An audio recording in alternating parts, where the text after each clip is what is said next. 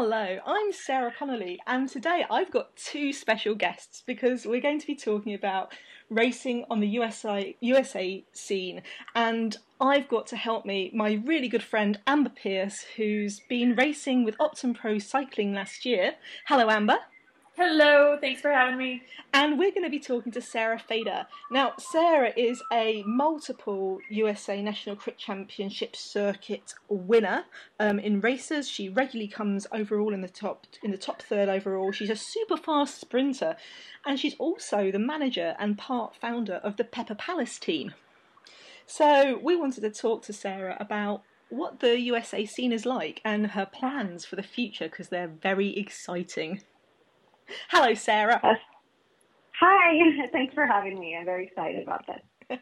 so, um, Sarah, can you start by telling us a little bit about what Pepper Palace is right now? Well, um, Pepper Palace Pro Cycling is a domestic U.S. team that is focused um, mainly on criterium racing for the past three years.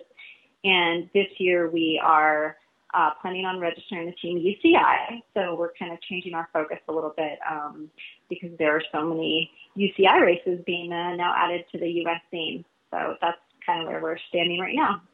Excellent. And Amber, you're going to be riding for them next year, I hear. Yes, I am, and I'm really, really excited about it. It's it's it's an amazing program that Sarah's built over the last few years, um, and it's unique in that I think because Sarah is building it from the perspective of, perspective of a rider, uh, they take into consideration a lot of things that just make being a part of the program really attractive to an athlete. And I'm really excited because um, I mean already Sarah has been reaching out to all of the athletes for input, and you really have a sense that you can have a hand in shaping the program and the future of it. And I'm just it's an amazing, amazing group of athletes and women, and I'm just really, really happy and honored to be a part of it. Excellent. Um, Sarah, I basically a beginner when you come to the USA circuit. So, could you explain to us, you and Amber both, a little bit about how it is now and what moving from a crit focused team to a to a to a wider focused team is going to mean for you? Yeah, so um, basically, the, in the past two years, the U.S. team has focused on um, national criterium racing and then um, the stage racing in the U.S. And the stage races have been somewhat limited, so our team has focused mainly on criteriums because the, there were more races to do and we could compete at a lower level budget team. Um, mm-hmm. And this year, because the World Championships are in Richmond, Virginia, on U.S. soil, we felt like it was really important for us to be able to represent the team in the World Championships. And also because of that, you get the creation of a lot more U.S. Um, UCI races in the U.S., which before I think we had maybe one UCI race, and now mm-hmm. we, I think we have at least four or five on the um, northern continent. So it's uh, it allows us to actually compete on a worldwide stage without having to go overseas. Um, so that's what we're kind of changing our focus onto this year. I mean, it's it's very interesting because I look at the, the races that are stepping up. So you've got the Joe Martin stage race and the Tour of the Gila stage race, um, becoming right. UCI level, and then the Philly Classics becoming a World Cup, which is super exciting to get a World Cup back in North America again after so long. And you know, races like the Tour of California, even though we don't know what level it is. I mean, how, how does it actually feel as a team manager to kind of see this upsurge in USA women's cycling?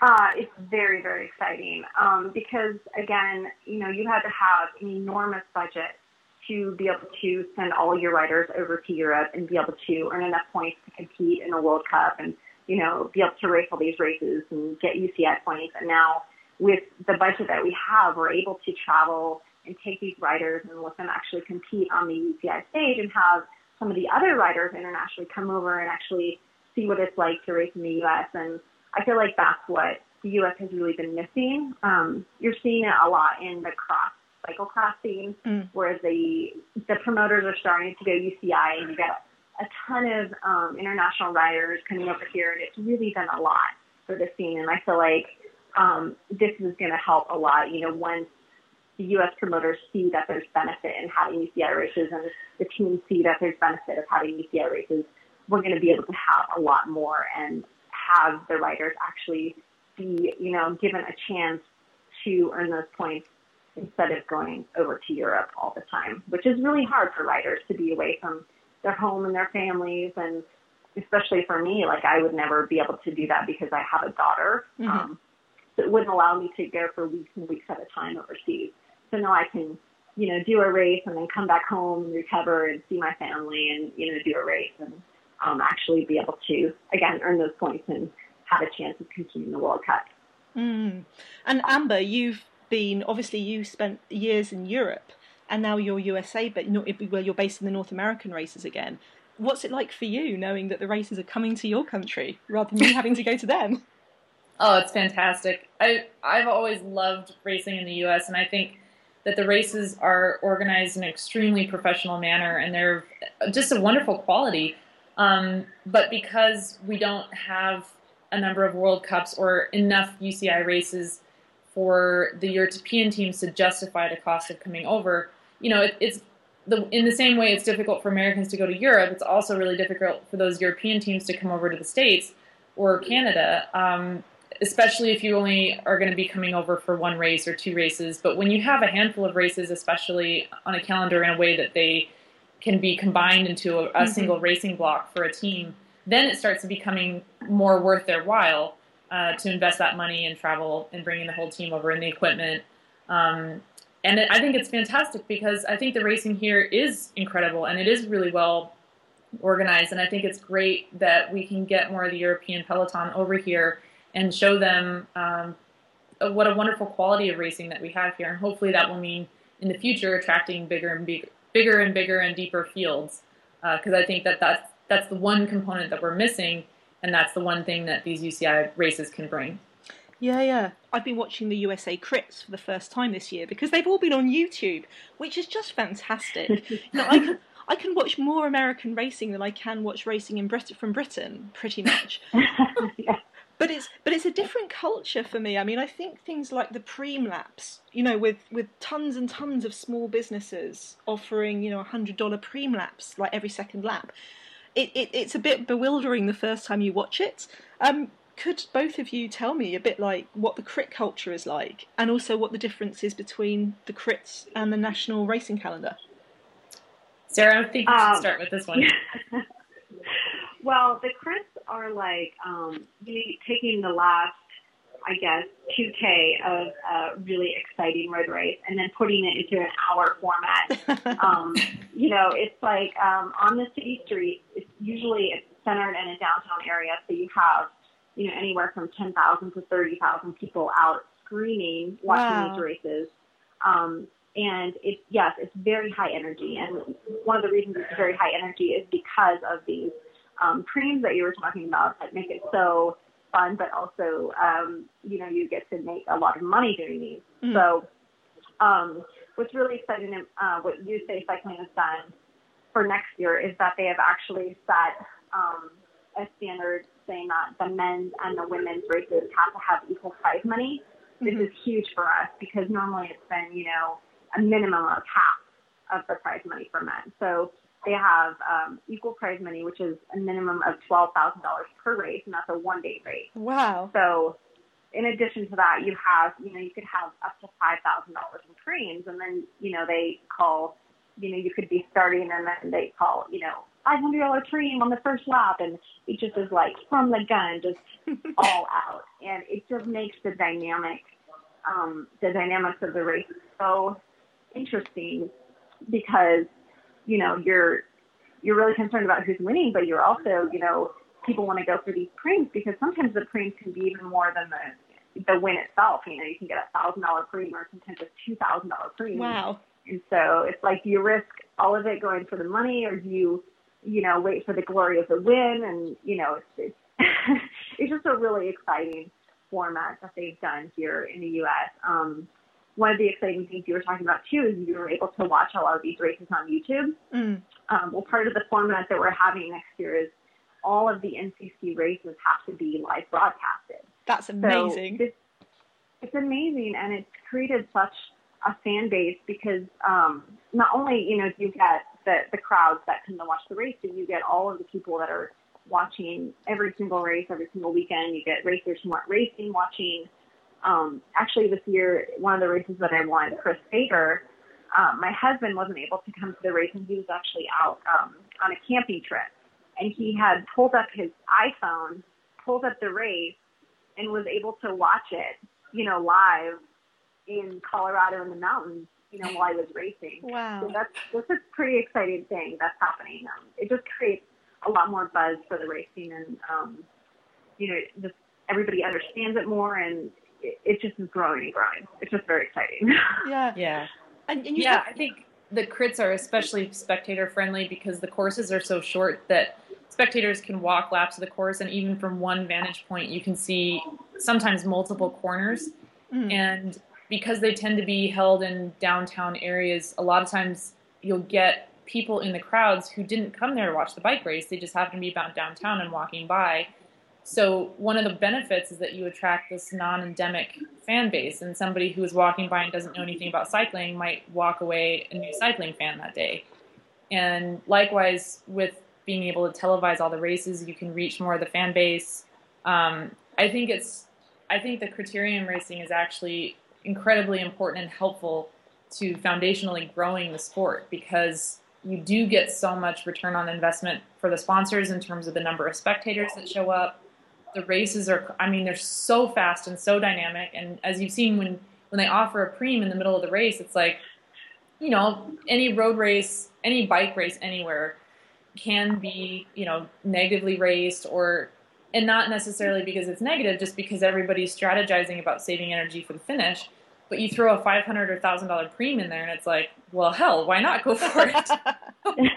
So the the dynamic is just yeah it's just really active and fast and exciting and that kind of fast pace definitely captures the attention of spectators and um, it, it's a huge it's kind of the bread and butter of cycling in america i would say Yeah, because in the UK we have the Tour Series, which is a series of I think it's five races for women and ten races for men in various nice cities around Britain over a month, maybe less than a month, maybe maybe a bit, maybe six weeks, and that's shown on TV. It's not shown live, but they show an hour-long clips program, and that's the most accessible way in. But also following the same riders over and the same teams means that people can become fans very quickly yes. It's a really good introduction and yeah i mean the fact that i can watch it from england and not understand what's going on and talk about it on twitter with a load of friends who are not understanding what's going on but we love it is really exciting. And the fact that usa cycling have said all races have to be broadcast means that it, it, it becomes a non-question you know right that's just the rules that's how it is. Yeah. So what's the yeah, difference it's. So, so what do you, what's the difference between the national crit calendar and the national racing calendar, which is the road races and stage races? Because your road races seem to have a lot of crits in them as well. the stage Yeah, races- Amber. Yeah, the, the stage races usually include at least one criterium stage, and again, that goes back to the return on investment for for sponsors because Mm. Usually a stage race is centered on one town or one geographic area, and that's kind of the way that again that they they attract that non-endemic cycling audience. Um, and you know, crits, like I said, it's kind of the bread and butter of U.S. cycling, and so it would be kind of weird not to include a crit. Plus, as an athlete, it's kind of nice in the middle of a stage race to have one of the stages be just an hour long as opposed to another three-hour stage. It gives you a little bit of respite, and it also gives the sprinters a chance to shine um, when on other stages they might be working for their climbers or their GC leaders. Um, so again, it just kind of serves to mix it up and, and bring a little bit of extra excitement to the to the format. But um, the, the the nice thing about splitting up the calendars again kind of goes back to that problem of registration and being in two places at once. And um, there are definitely those athletes out there. Like Sarah has become a real crit specialist, and she's she's extremely fast and very good at what she does. Um, and you see, like part of the UHC men's team definitely specialized in in crits and focused on the NCC. Um, but it's it's historically hard for teams to hit both. But yeah, the NRC is focused mostly mostly on classical stage races and one day road races, and then the NCC is just the crits. And, and sometimes the crits can be a crit series where it's multiple days of crit racing in a row, which is basically equivalent to a stage race, except Mhm. you know shorter, faster stages. um, but yeah, it's just a difference between road specific and crit specific. So, Sarah, as you've been managing the team and riding for them, how are you going to have to change what you do to become, you know, to, to, to, to kind of embrace the road series as well as the crit series? Right. So, um, this year, with the way that the calendar is, um, we are probably going to have to split the team, unfortunately, to, to a lot of the races. Mm-hmm. Um, and I would say that our main focus um, is going to have to lie in stage racing because you know you need a stronger team. Um, team dynamic play um, they're a lot more important in stage racing than they are in crit racing. So you know we can end up sending probably about six to eight riders to a stage race, and then we can send two or three riders to a crit, you know, and they might be on the same weekend, you know, on separate coats. Mm-hmm. And we can have our sprinters essentially you know, go and compete in the crits and pick up some points and win some money and be able to, you know, train and get what they need. And then our stage racers can focus on what they need. And then what's going to end up happening is that you have um, some of the races like the Tour of California, um, Winston-Salem, which is UCI, mm-hmm. you know, the World Cup, um, where we have the entire team come together. And it's really great because we've both been working on our strengths. And so when you pull the whole team together, then you know you get that super team. Um, sprinters are ready to race because they've been racing crits. Um, stage races obviously have been getting what they need, and we can just um, focus on what we need to do as a whole team for those bigger races. Mm-hmm. So, that's what I'm seeing. Hopefully, um, this year how it's going to work, and obviously, you know, um, starting early, we're focused on maybe doing a tour of New Zealand or you know, the um, international tour of Costa Rica, and obviously we would have full teams for those, so we would just kind of um, all work together and try to um, focus on getting a good result in those races. It sounds it sounds really so interesting. I, one of the things I've always wondered about is because of the ge- the different geography, racing in Europe, you can race in Belgium and Holland and you know and uh, you know nip across to Italy, and it's not that hard because everything's so close and densely populated. But it seems like a real challenge of North American racing is the geography, and especially if your team are kind of living on both coasts and everywhere in between. I mean, how how do you manage that? Well. Um, a lot of it is going to be done in blocks. Um, so it would be the same thing, you know, if you're doing a big block in Europe. Um, you know, a lot of the um, actually the UCI races, the Joe Martin and Gila are back to back, which is a little bit crazy, but so it basically means that the riders are going to be on the road. You know, they may be on the road for a month doing, mm-hmm. you know, one race and then, you know, either driving or flying directly to the other race and staying there. So that's kind of how we manage that. And then the crits are interesting because they are usually only one day, and a lot of the time they don't of in geographically. So it just ends up being a lot of flying. Like last year, I just was flying on Friday night, do the race, fly out on Saturday night, be back home. Wow. You know, I get to spend the, the week at home, and then I would fly out, fly back in, fly out, fly back in.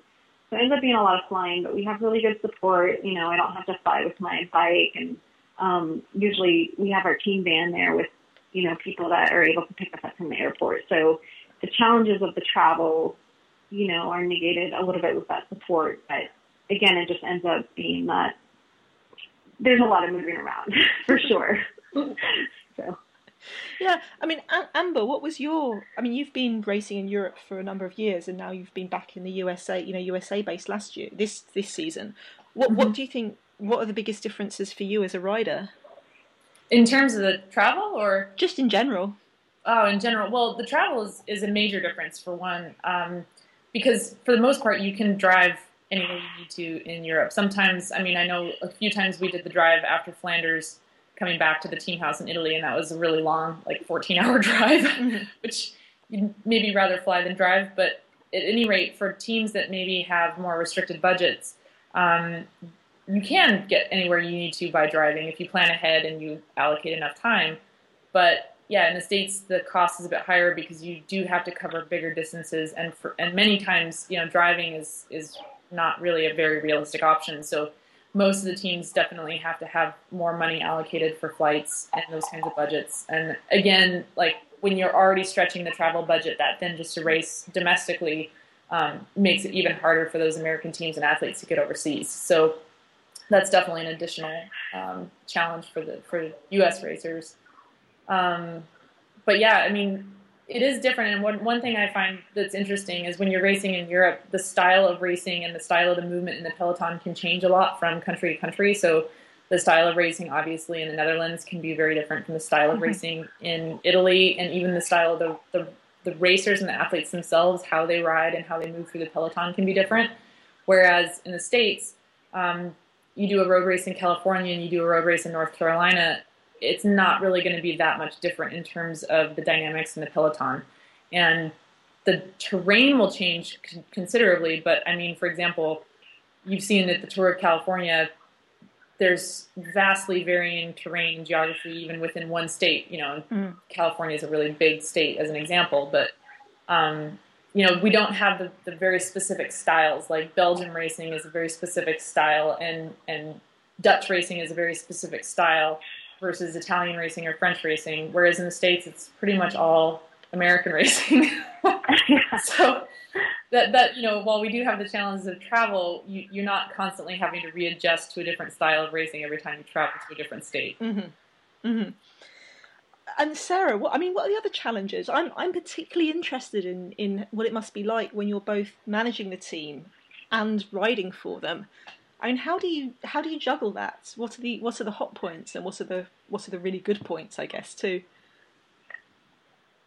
Um, well, I'll start first with um, you know the the pros of managing a team and also being a rider, and that I think Amber had touched on before about really knowing the needs of the rider, really knowing what the team needs to be able to provide a rider because I'm actually a rider myself. Mm-hmm. And, um, you know, that stems, you know, from equipment, you know, making sure that the rider is very happy with their equipment and not just taking equipment because the sponsors give it to us. And I, you know, I made that rule when I started this team is I don't care, you know, what the sponsors come through with we're always going to make sure that the rider's number one. So if we have to take, if we have to end up, you know, paying for a better bike rather than getting a, a bike that's of lesser quality for free, we will always choose to be on higher quality because I feel like that's really important as a racer to be confident in your equipment, mm-hmm. um, to be comfortable. Like we have a rule on our team that you know everyone can ride their own saddle because I, I found that as a rider that's a really big thing for me everybody has different geometry, everyone fits different, and if you're uncomfortable, again, you're not going to race as well, you're not going to be happy. So these are things that I found that um, are really important, um, you know, a different perspective that you get.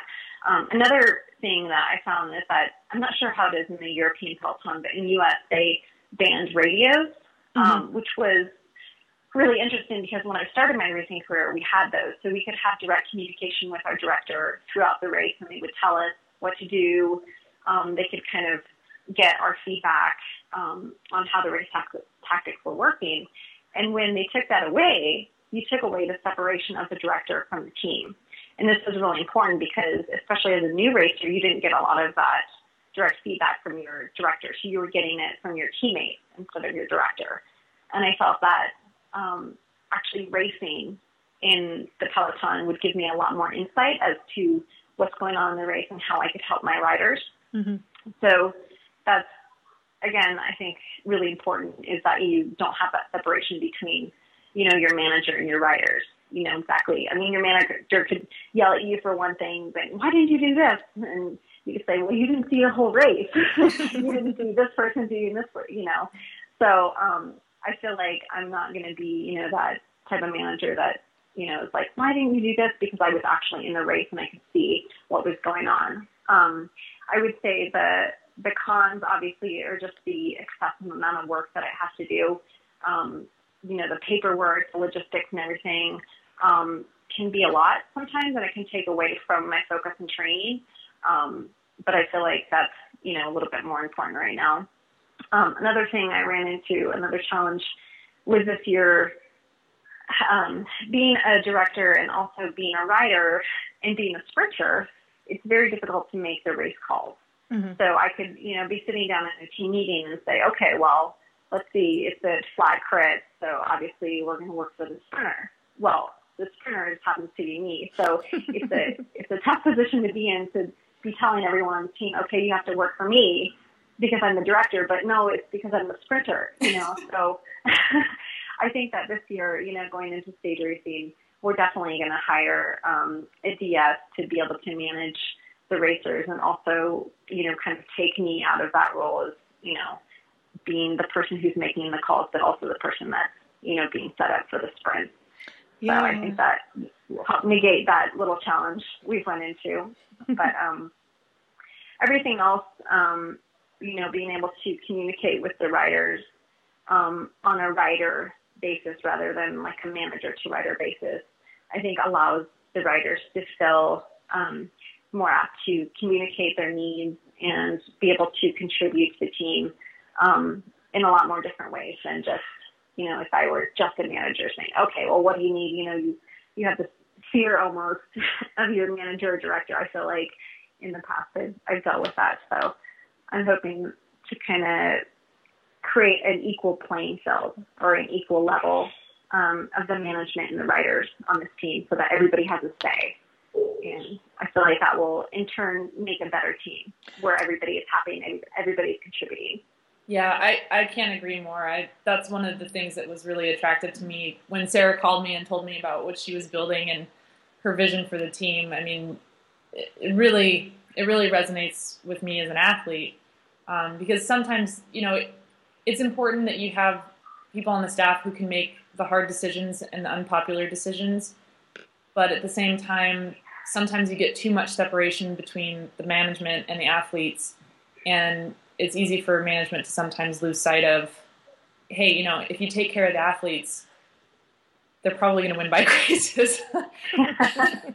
and you know, I found even sometimes when you know athletes, like a couple times last year, you know, we'd go and just do a race where it was just us athletes and we're just doing the race for fun. It wasn't an official team race, and in those cases, you're allowed to kind of go in with a really flexible strategy. You know, you're not going in saying like, okay, so and so has this job, so and so has this job, so and so has this job, and there's a time and a place for that. But also, I think when you trust your athletes to know how to race and you get a group of athletes who race well together, who are experienced and who are smart, you don't have to have such rigid plans. And giving that trust and empowerment to the athletes, to me, is what really builds the foundation for a really strong team. And when you have a team out there that works well together and trusts each other, that's when you start seeing really amazing team tactics and team dynamics. And that's when you really start winning bike races. And I, I really think that that's what Sarah's built here. And I'm I'm really excited about it. but it, it must be so hard to divorce your ego, Sarah, from it because, you know, I mean, on the one hand, it's fantastic because I think one of the things that surprises me surprised me about USA racers was hearing that, for example, people stay in, um, uh, what do you call it? Um, the accommodation is just random people putting you up. So you know, six girls, six women in a in someone's front room on inflatable mattresses, or you know, which is or in some luxury mansion in the Gila or somewhere in Silver City. Right. So I guess I guess on the one hand you have to live your decisions. So you know, if you're saying yeah. we've got to arrive, you know, you've got to leave at five o'clock and arrive at midnight or something, you have to live that decision too. But on the other hand, you must have to take your ego out of it completely. If riders are saying, "Well, actually, you know, I don't think you're good enough at this this week. We want to ride for her. How, how do you manage right. that? well, I've actually um, this past year, you know, I tried to really um, give every girl on the team opportunities, and even you know, like set up races for other girls, and um, it just ended up being, and what I really it was really interesting. It ended up being the girls saying, "No, no, no, no this is the way we want to do it. We need you to sit in. We need you to sprint. And they would almost get angry because I would say, no, no, no, let's, let's set it up for you. And everybody would realize that's not the best for the team. And I think that is really important for the team to see what is best for the team. And mm-hmm. it's not always me being like, hey, you guys, this is what's best for the team. It's everyone, you know, sitting down and saying, no, we really think this is the way we can win the race. And I think that is really important because um, it's not just one person who has the vision or who has the right plan. I think that if you get everyone you know, sitting down and giving their ideas about what's best, that's going to create a better plan than just one person and one person's perspective. Um, so I'm hoping that, you know, with the writers that I've chosen this year, everybody's really experienced. Um, and, you know, they all have something to contribute the race on an athletic level, but also um, on a level where they can, you know, give different ideas of team dynamics or say, okay, no, I, Amber, I really think, you know, you would be good for this stage race, or no, you know, so and so, I think you would be good for this stage race. And that's really what I want to see is, you know, the whole team kind of contributing. Um, so it's not just me. um, and I think that works well. And I think um, that as long as everybody knows that they have a say and they're not going to get in trouble for speaking up, that we can kind of work through some of those things. That's awesome. Yeah, I I have to just interject here. I think Sarah's a really unique example in that she's very level-headed and doesn't have a huge ego investment. This she is an amazing sprinter, and probably in most cases we should be working for her. But she's also definitely the kind of person who can step back and with no problem suggest working for someone else. So I think um, she's uniquely able to manage this balance between being manager and athlete. And I think it does really all come back to trust.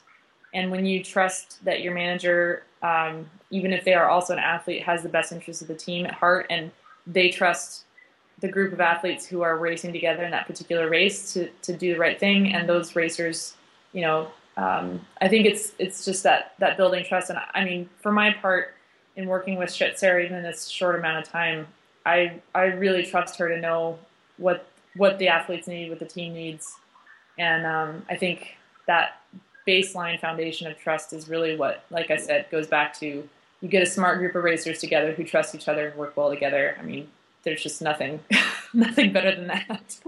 yeah, and absolutely. I mean, um, so I I mean, because I started this team and have built it up to what it is, um, I just want the team to succeed and, and to win. And, um, you know, I had to take a year off because I was pregnant and I spent the year um, watching races on TV and I would go and watch these races and it was just like so frustrating for me to not be able to step in there and be like, I want to help you guys. I want to help you guys win.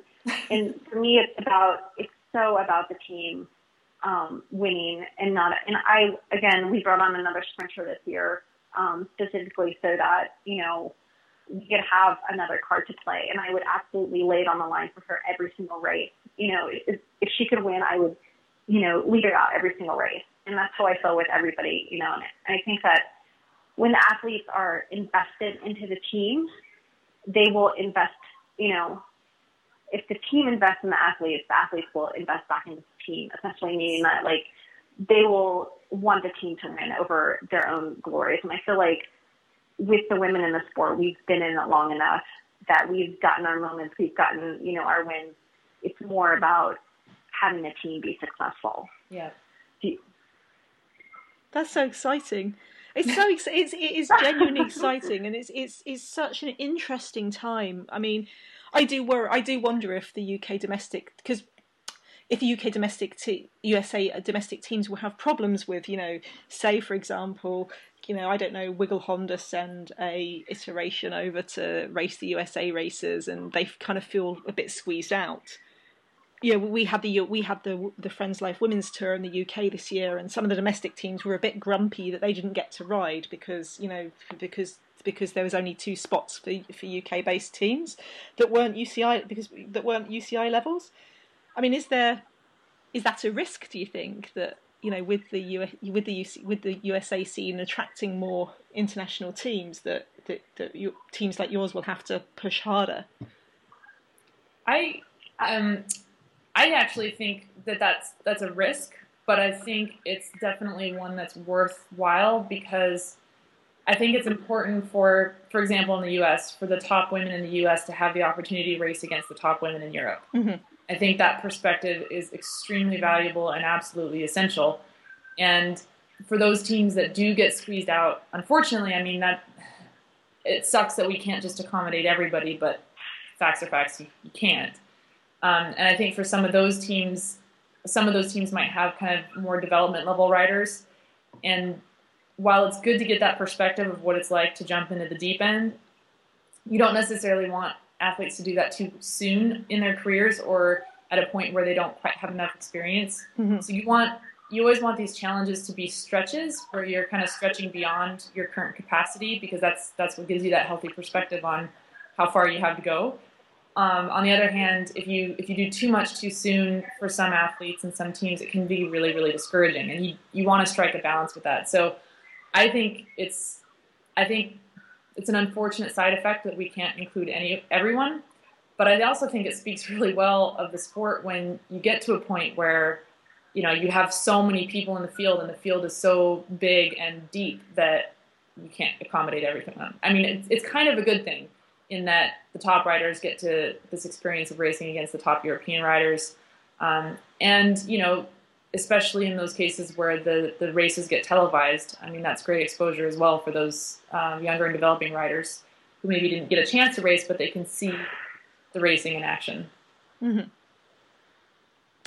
And um, just quickly, what does it mean for the um, what does it mean for have the worlds on U.S. soil next year?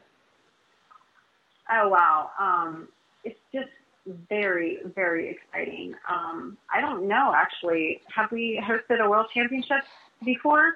I know that we had cross. Um, yeah, it's uh, it brings the sport of cycling to the U.S. and I think um, the Richmond 2015 so that they were expecting, you know, over you know 100 to 200,000 people that spectators that were actually going to come and watch in addition to you know, live broadcasting on, again, domestic television. So, um, you know, I think that with the U.S., the only exposure we've really had to cycling has been Lance Armstrong because of the whole doping scandal. It's kind of brought a, a shady light to mm-hmm. that scene.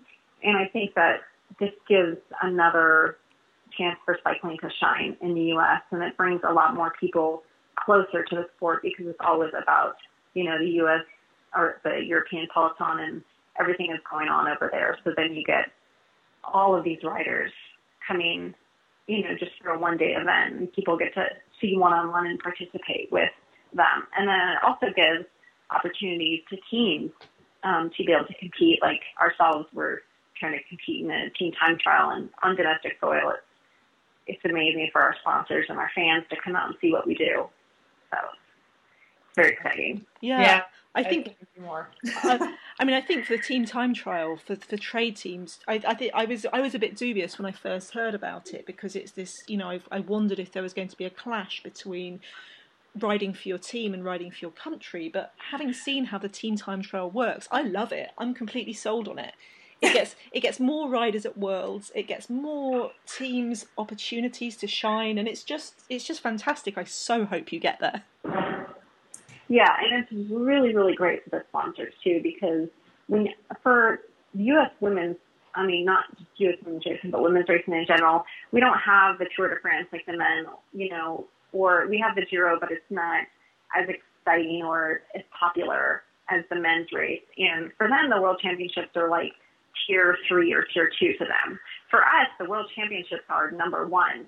Mm. You know, it's everything for us. It's the biggest race of the year. It's everything that we work towards um, so, you know, being able to um, compete with our team and being able to ha- actually wear our sponsors' kits in that biggest stage of the year is a really, really exciting thing for us. And again, it gets that support on board. It gets our sponsors to say, okay, we're gonna we're gonna make sure that you guys are taken care of in order to achieve this goal because we're invested in it too. We don't want you guys to wear our kits and um, again, you get to train with your team all year long for this one event, and I, I think that's really special to be able to have that. Yeah, it's pretty exciting. Excellent. I, I, could talk to you two for hours, but we've got to draw to a close. So um, before we finish, um, if if people wanted to go back and look up the USA Crits on YouTube, which are which in your view, Sarah, are the top races that they should look out for if they just wanted to dive in and have a look at what the USA Crit scene's all about? Well, I'll just jump in and say they can watch Sarah win at Chris Thater Memorial. Chris Thater. Um, I would say that some of the most exciting races um, are the Athens Twilight Race, which is usually um, a nighttime race um, for the men and the women, and they have just fans screaming and going crazy, so you can really get um, a taste of the atmosphere. Um, I would say that the um, Presbyterian Invitational is always a really exciting race to watch. Um, and then I think that we also did have our um, U.S. Presbyterian Nationals broadcasted live this year, so that's that's always a fun race to watch as well. Excellent. And if people want to follow your team, where are you on the internet, and where are you personally, Sarah? well, um, we do have a team website. It's pepperscycling.com. Um, and then we also do have um, a Facebook page, which is Pepper Palace Pro Cycling. So you can, you know, go on that and follow that on as well. And um, I don't have a personal website. Um, I do everything through the team website, so that's pretty much where you can find me. Excellent. And Amber, where are you these days? Um, I am still on Twitter at Amber Malika, and um, yeah, as far as following the racing next year, definitely look for the Pepper Palace Pro Cycling Facebook page because that's where we'll be posting all of our updates. Excellent. Well, I'll put links to all of those on my blog, prowomenscycling.com, and um, so and I'll put and I'll also link to those videos so people can watch it. Um, massive good luck for 2015. I really, really hope the team goes well, Sarah. I'll be watching with interest live from the UK while you race. Thank you so much. And um, and good luck, Amber. Thank you. Thanks again, Sarah. Excellent. Um, as I say, go to our website, prowomenscycling.com, where you can find links to this and everything else. If you have any questions at all, I'm on Twitter at underscore pigeons underscore, the catchiest title around. Thank you very much for listening.